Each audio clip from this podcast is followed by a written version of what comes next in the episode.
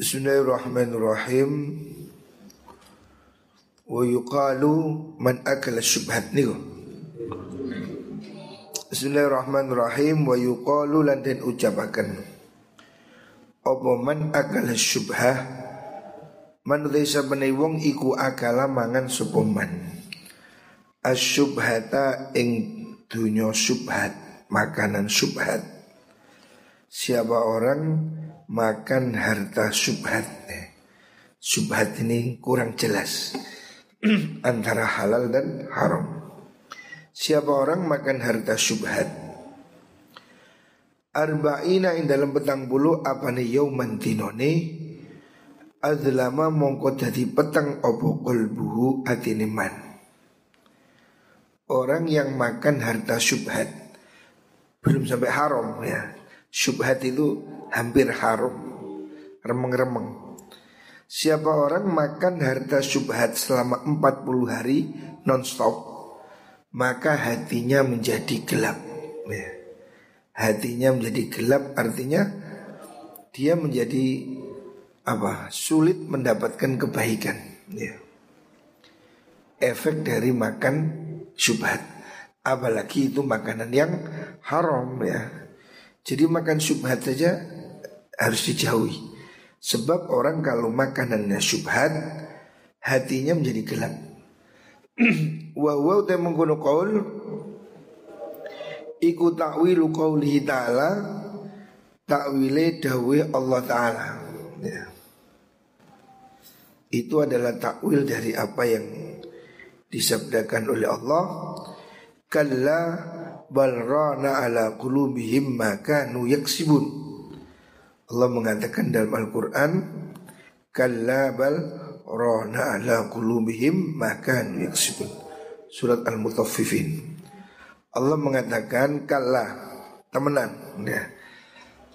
Bal balik eh, rona ngreketi nayeng eh, ala qulubihim ing atase biro-biro atine mengkono mengkono kaum apa ma perkara kanu kang ana sapa mengkono kaum iku yaksibuna padha nglakoni sapa kaum jadi orang-orang itu karena makanannya haram maka hatinya menjadi gelap ron nayeng ya, kotor ulama menafsirkan rona ala qulubihim itu adalah makanan yang syubhat.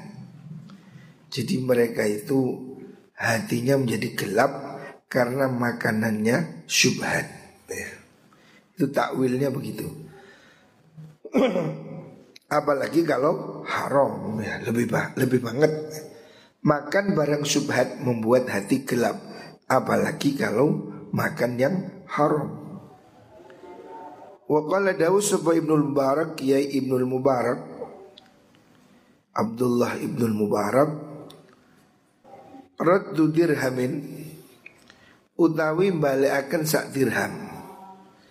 Subhatin kang subhat Menurut Imam Ibnul Mubarak Mengembalikan satu dirham subhat ya, Tidak jelas.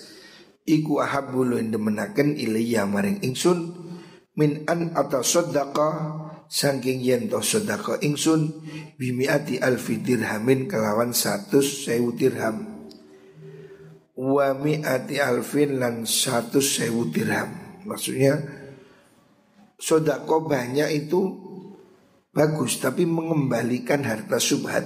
Ini lebih penting hatta balagos ikut meko apa mengkono dirham tumeko sita miati alfin ing 600 sewu dirham ya. Lebih baik menjauhi harta subhat satu dirham daripada sodakoh lima enam ratus ribu dirham. Ya karena itu membersihkan kata. Wakala dawu sebab ba'du salaf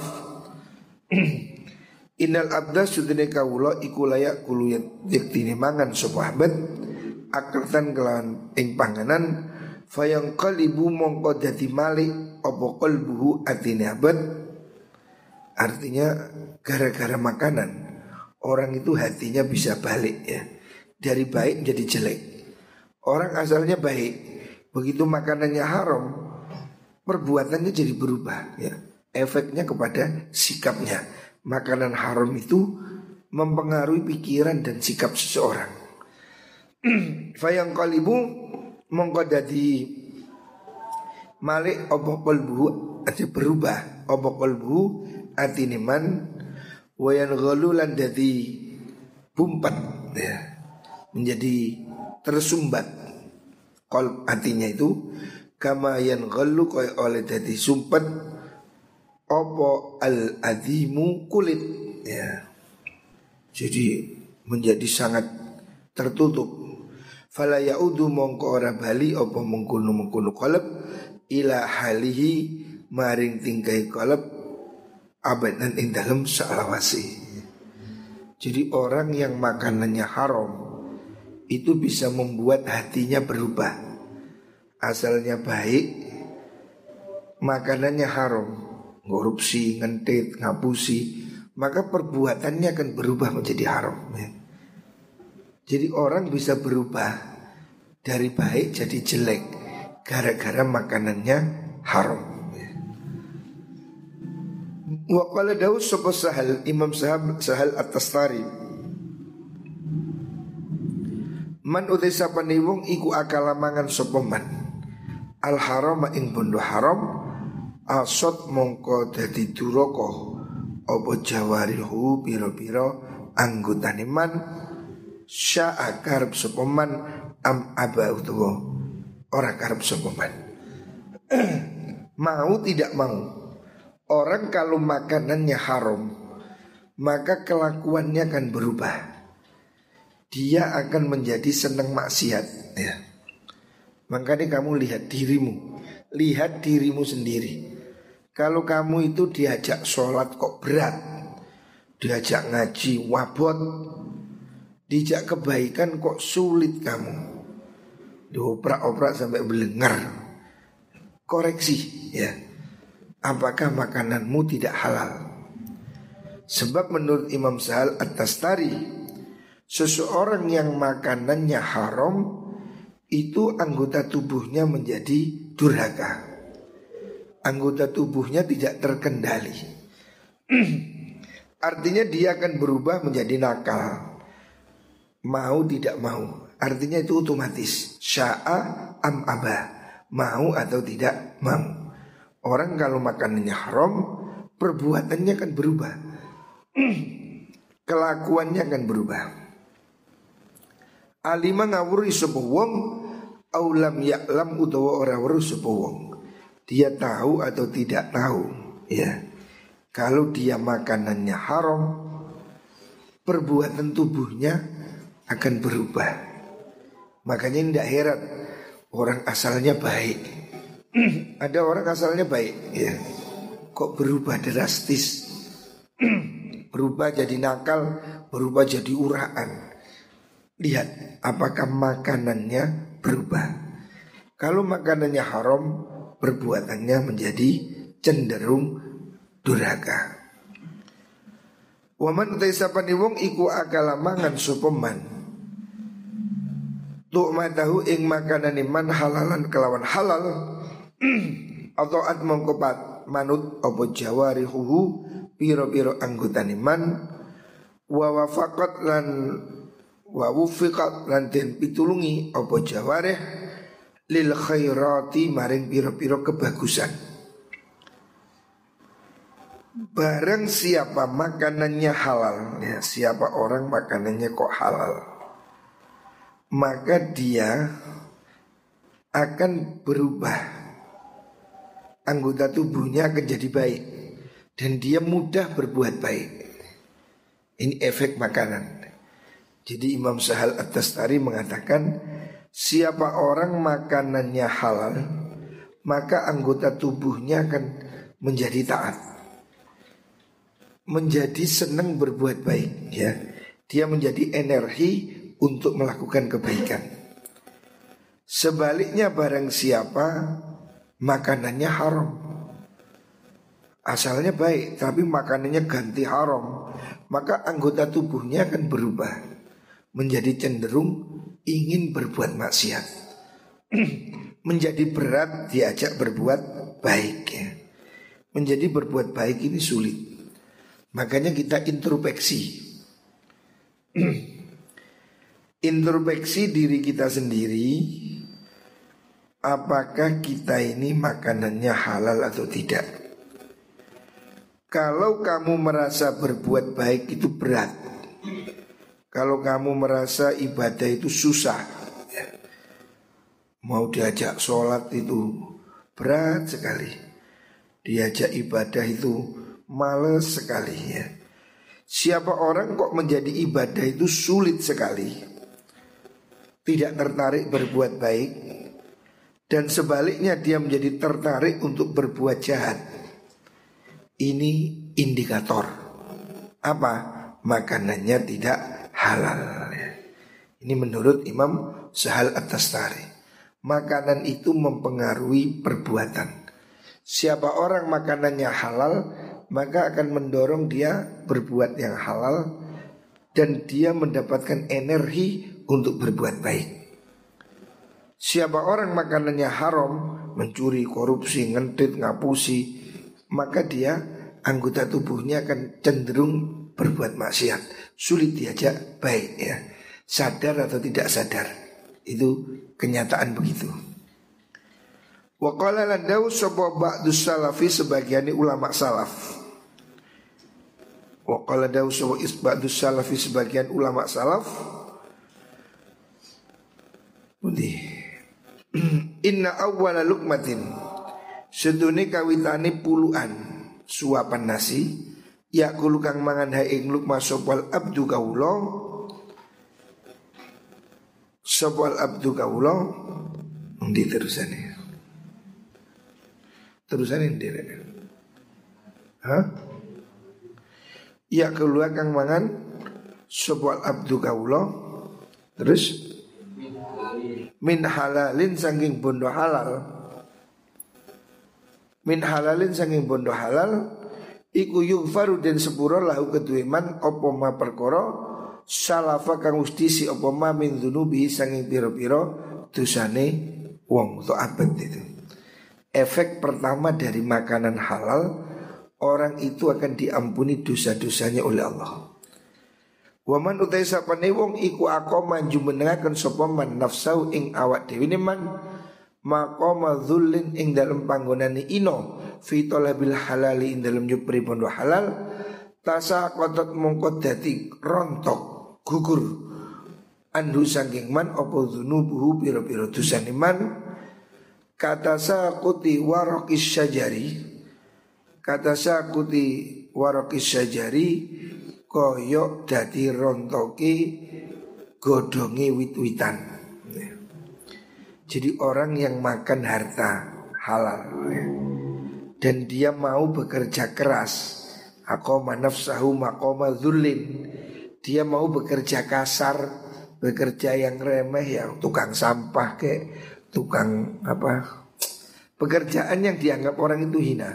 Tetapi dia mau lakukan itu demi makan harta halal ya. Siapa orang yang memilih bekerja halal Walaupun kerjaan itu dianggap hina? Becak lah Apa mana Juru parkir Apa? Tukang sampah. Sebagian orang mungkin menganggap itu hina. Tetapi kalau itu dilakukan Demi makan harta yang halal Demi supaya tidak mencuri Demi supaya tidak korupsi Maka itu bisa menghapus dosa-dosanya Dosanya rontok ya Orang yang mau kerja keras, kerja yang dianggap kurang apa? Kurang intelek, kurang gengsi cara niki. Pekerjaan yang dianggap rendah. Tetapi itu halal. Itu membuat orang itu diampuni dosanya rontok seperti daun-daun yang berguguran ya. Jadi jangan malu bekerja ya. Jangan malu bekerja apa pun ya.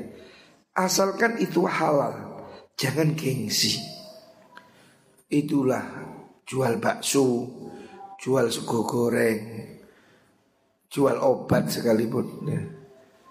profesi apa pun yang halal itu tidak usah malu. Jangan malu kalau kamu bekerja. Malulah kalau kamu meminta-minta. Siapa orang mau bekerja keras, kerja yang ya mungkin gengsinya rendah, dianggap ya tukang pemulung lah.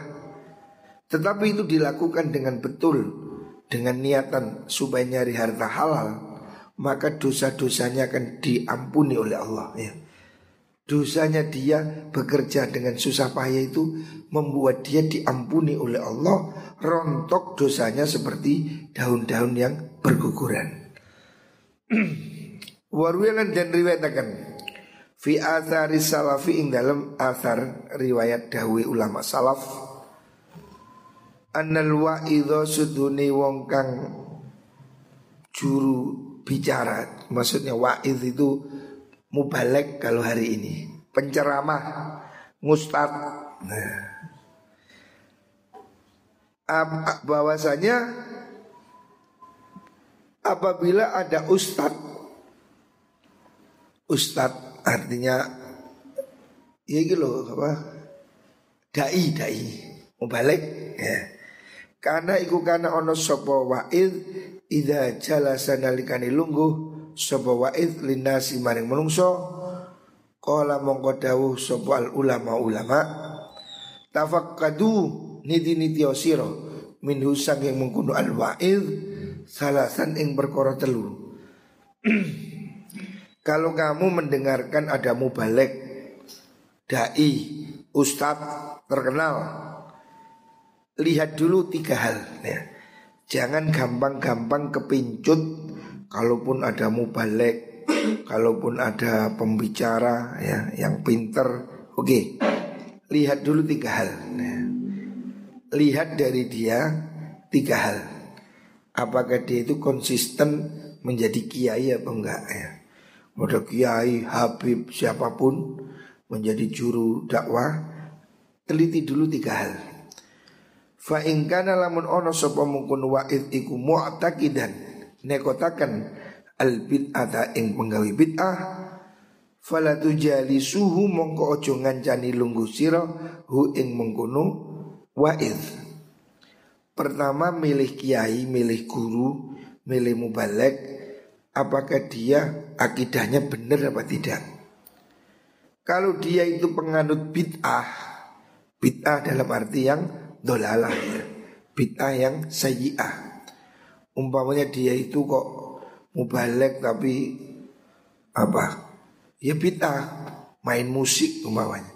Kan termasuk bid'ah menurut sebagian ulama kan haram main gitar main piano ya. Menurut Sulam Taufik minimal menurut kitab Sulam Taufik musik-musik itu kan bagian dari haram. Siapa orang yang dia melakukan bid'ah aneh-aneh ya.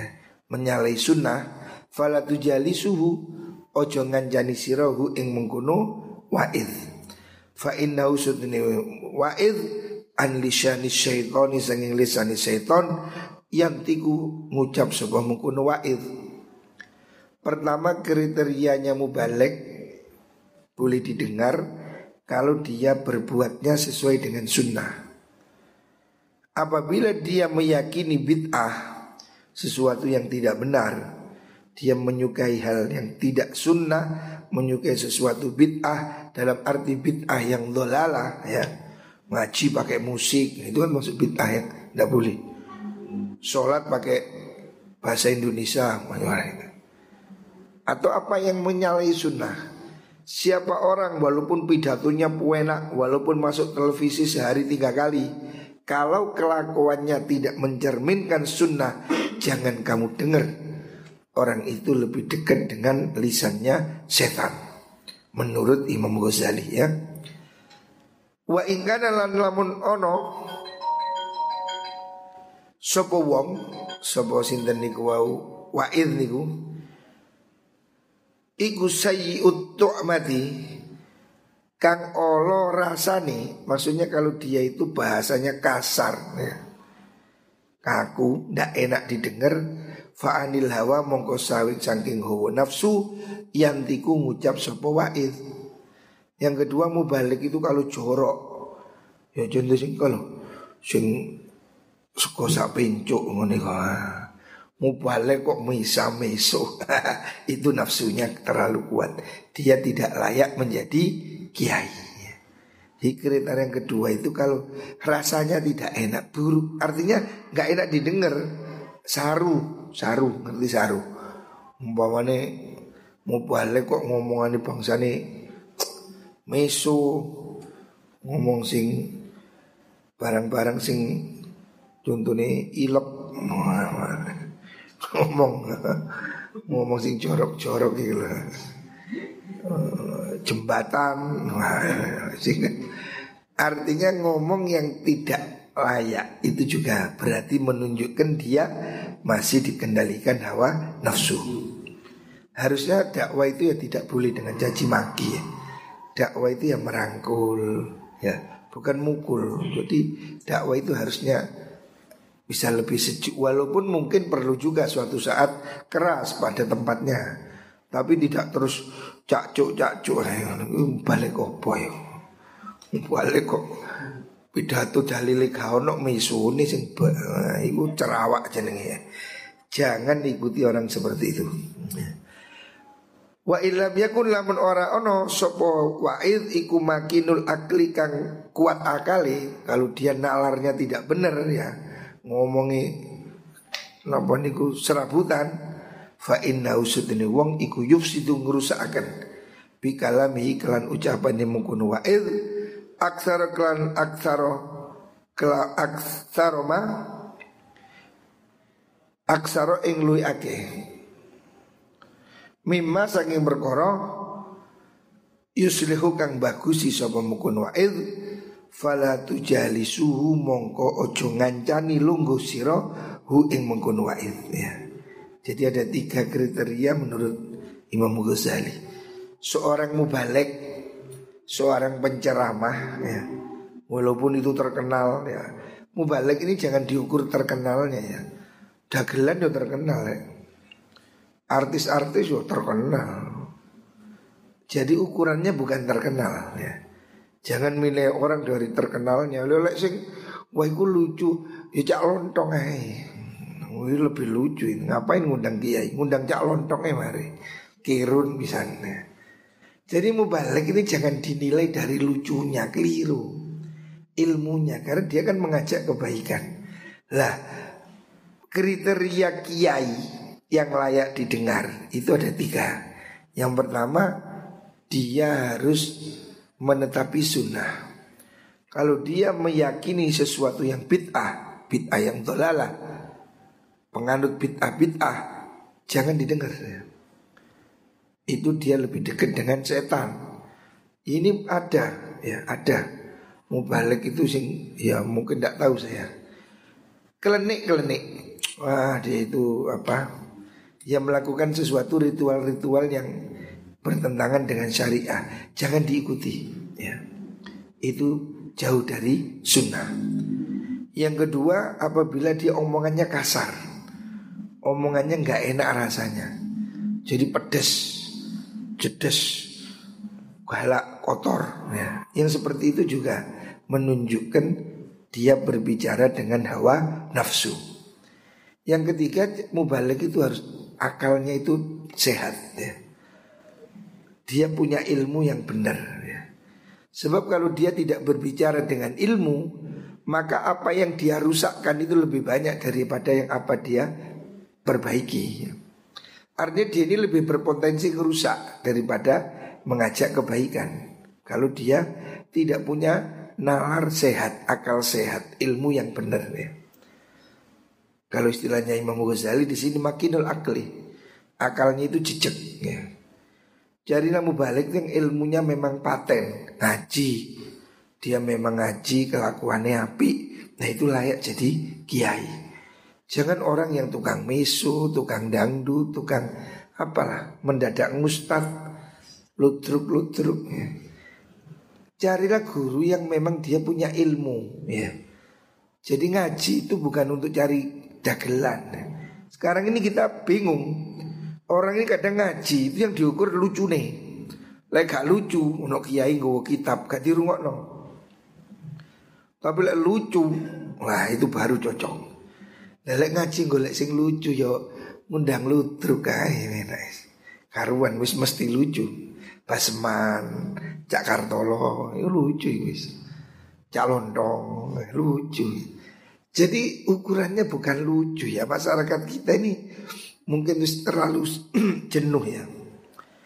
Ngaji ini yang diukur lucunya sekarang. Kalau gak lucu gak diseneng. Ilmunya gak penting. Yang penting lucu. Eh, ini salah. Paradigma ini salah.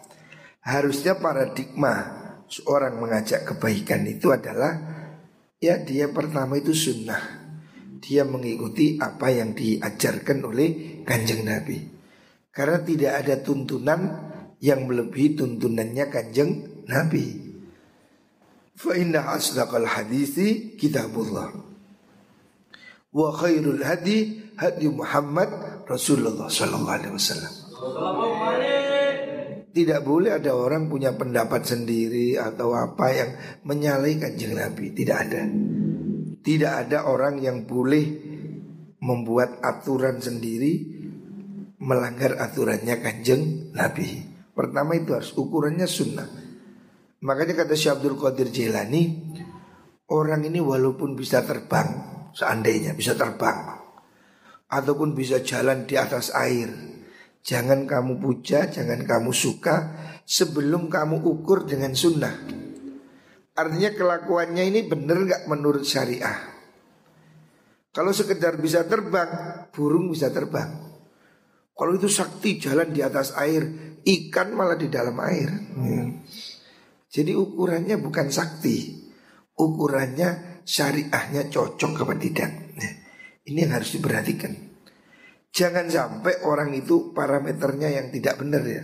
Kalau hari ini lucu, lutruk, nah, orang lebih senang pembicara yang lucu, walaupun mungkin gak benar. Ya, itu tidak boleh. Ukurannya adalah sunnah syariah ya. Wafil ahbari dan ikut tetap ing dalam bira-bira hadis al masyhur kang masyhur an aliin sing sayyidina Ali radhiyallahu an wa ghairan yani Imam Ali inna dunya sunni dunya iku halaluha utawi halal dunya iku hisabun hisab hitungan dunia ini yang halal saja ada perhitungannya wa haramuha utai haram itunya iku azabun sikso. Lah kalau haramnya itu siksa. Pasti ya, haram mengakibatkan siksa. Wa zada nambah sapa wong kang liya wa syubhatuha maksudnya ulama yang lain menambahi makalah ini wa zada nambah sapa akhirun wong kang liya wa syubhatuha utai syubhate mengkono dunya iku aitabun. Ya. wa syahwatuha beliau wa syubhatuha utawi subhate mengkono dunya iku itabun dan cacat ya, dicela ya. Jadi dunia ini ada tingkat-tingkatan. Halal, haram, subhat. Halalnya aja yang halal ya murni halal itu masih ada hisab masih ada pertanyaan perhitungan. Tapi kalau yang haram itu jelas iqab ancamannya siksa. Wa subhatuha itab subhatnya aja itu akan mendatangkan apa cecal celaan artinya subhatnya ini sudah meskipun tidak sampai disiksa itu tercela ya.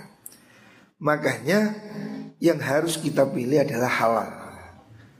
Berusahalah memilih hidup ini hanya harta yang halal ya. dan jauh yang subhat. Ya. Kalau kamu menjauhi yang subhat, menjauhi yang haram, lah itulah disebut dengan wirai, hidup yang hati-hati. Siapa orang makannya itu halal, maka pikirannya halal, perbuatannya juga halal. Dan itu akan membuat dia menuju ke arah surga. Karena semua hidupnya jadi baik. Dengan makanan baik, hidupnya baik, pikirannya baik, perbuatan baik. membuat baik juga menjadi mudah. Maka orang itu akan dituntun menuju surga. Sebaliknya kalau orang itu makanannya haram, pekerjaannya haram, wah ini sulit. Membuat pikirannya haram, cita-citanya hal-hal yang haram, dan itu membuat dia masuk neraka. Naudzubillah. Muka-muka kita semua diberi rizki yang halal Diberi rizki yang barokah Amin Allahumma amin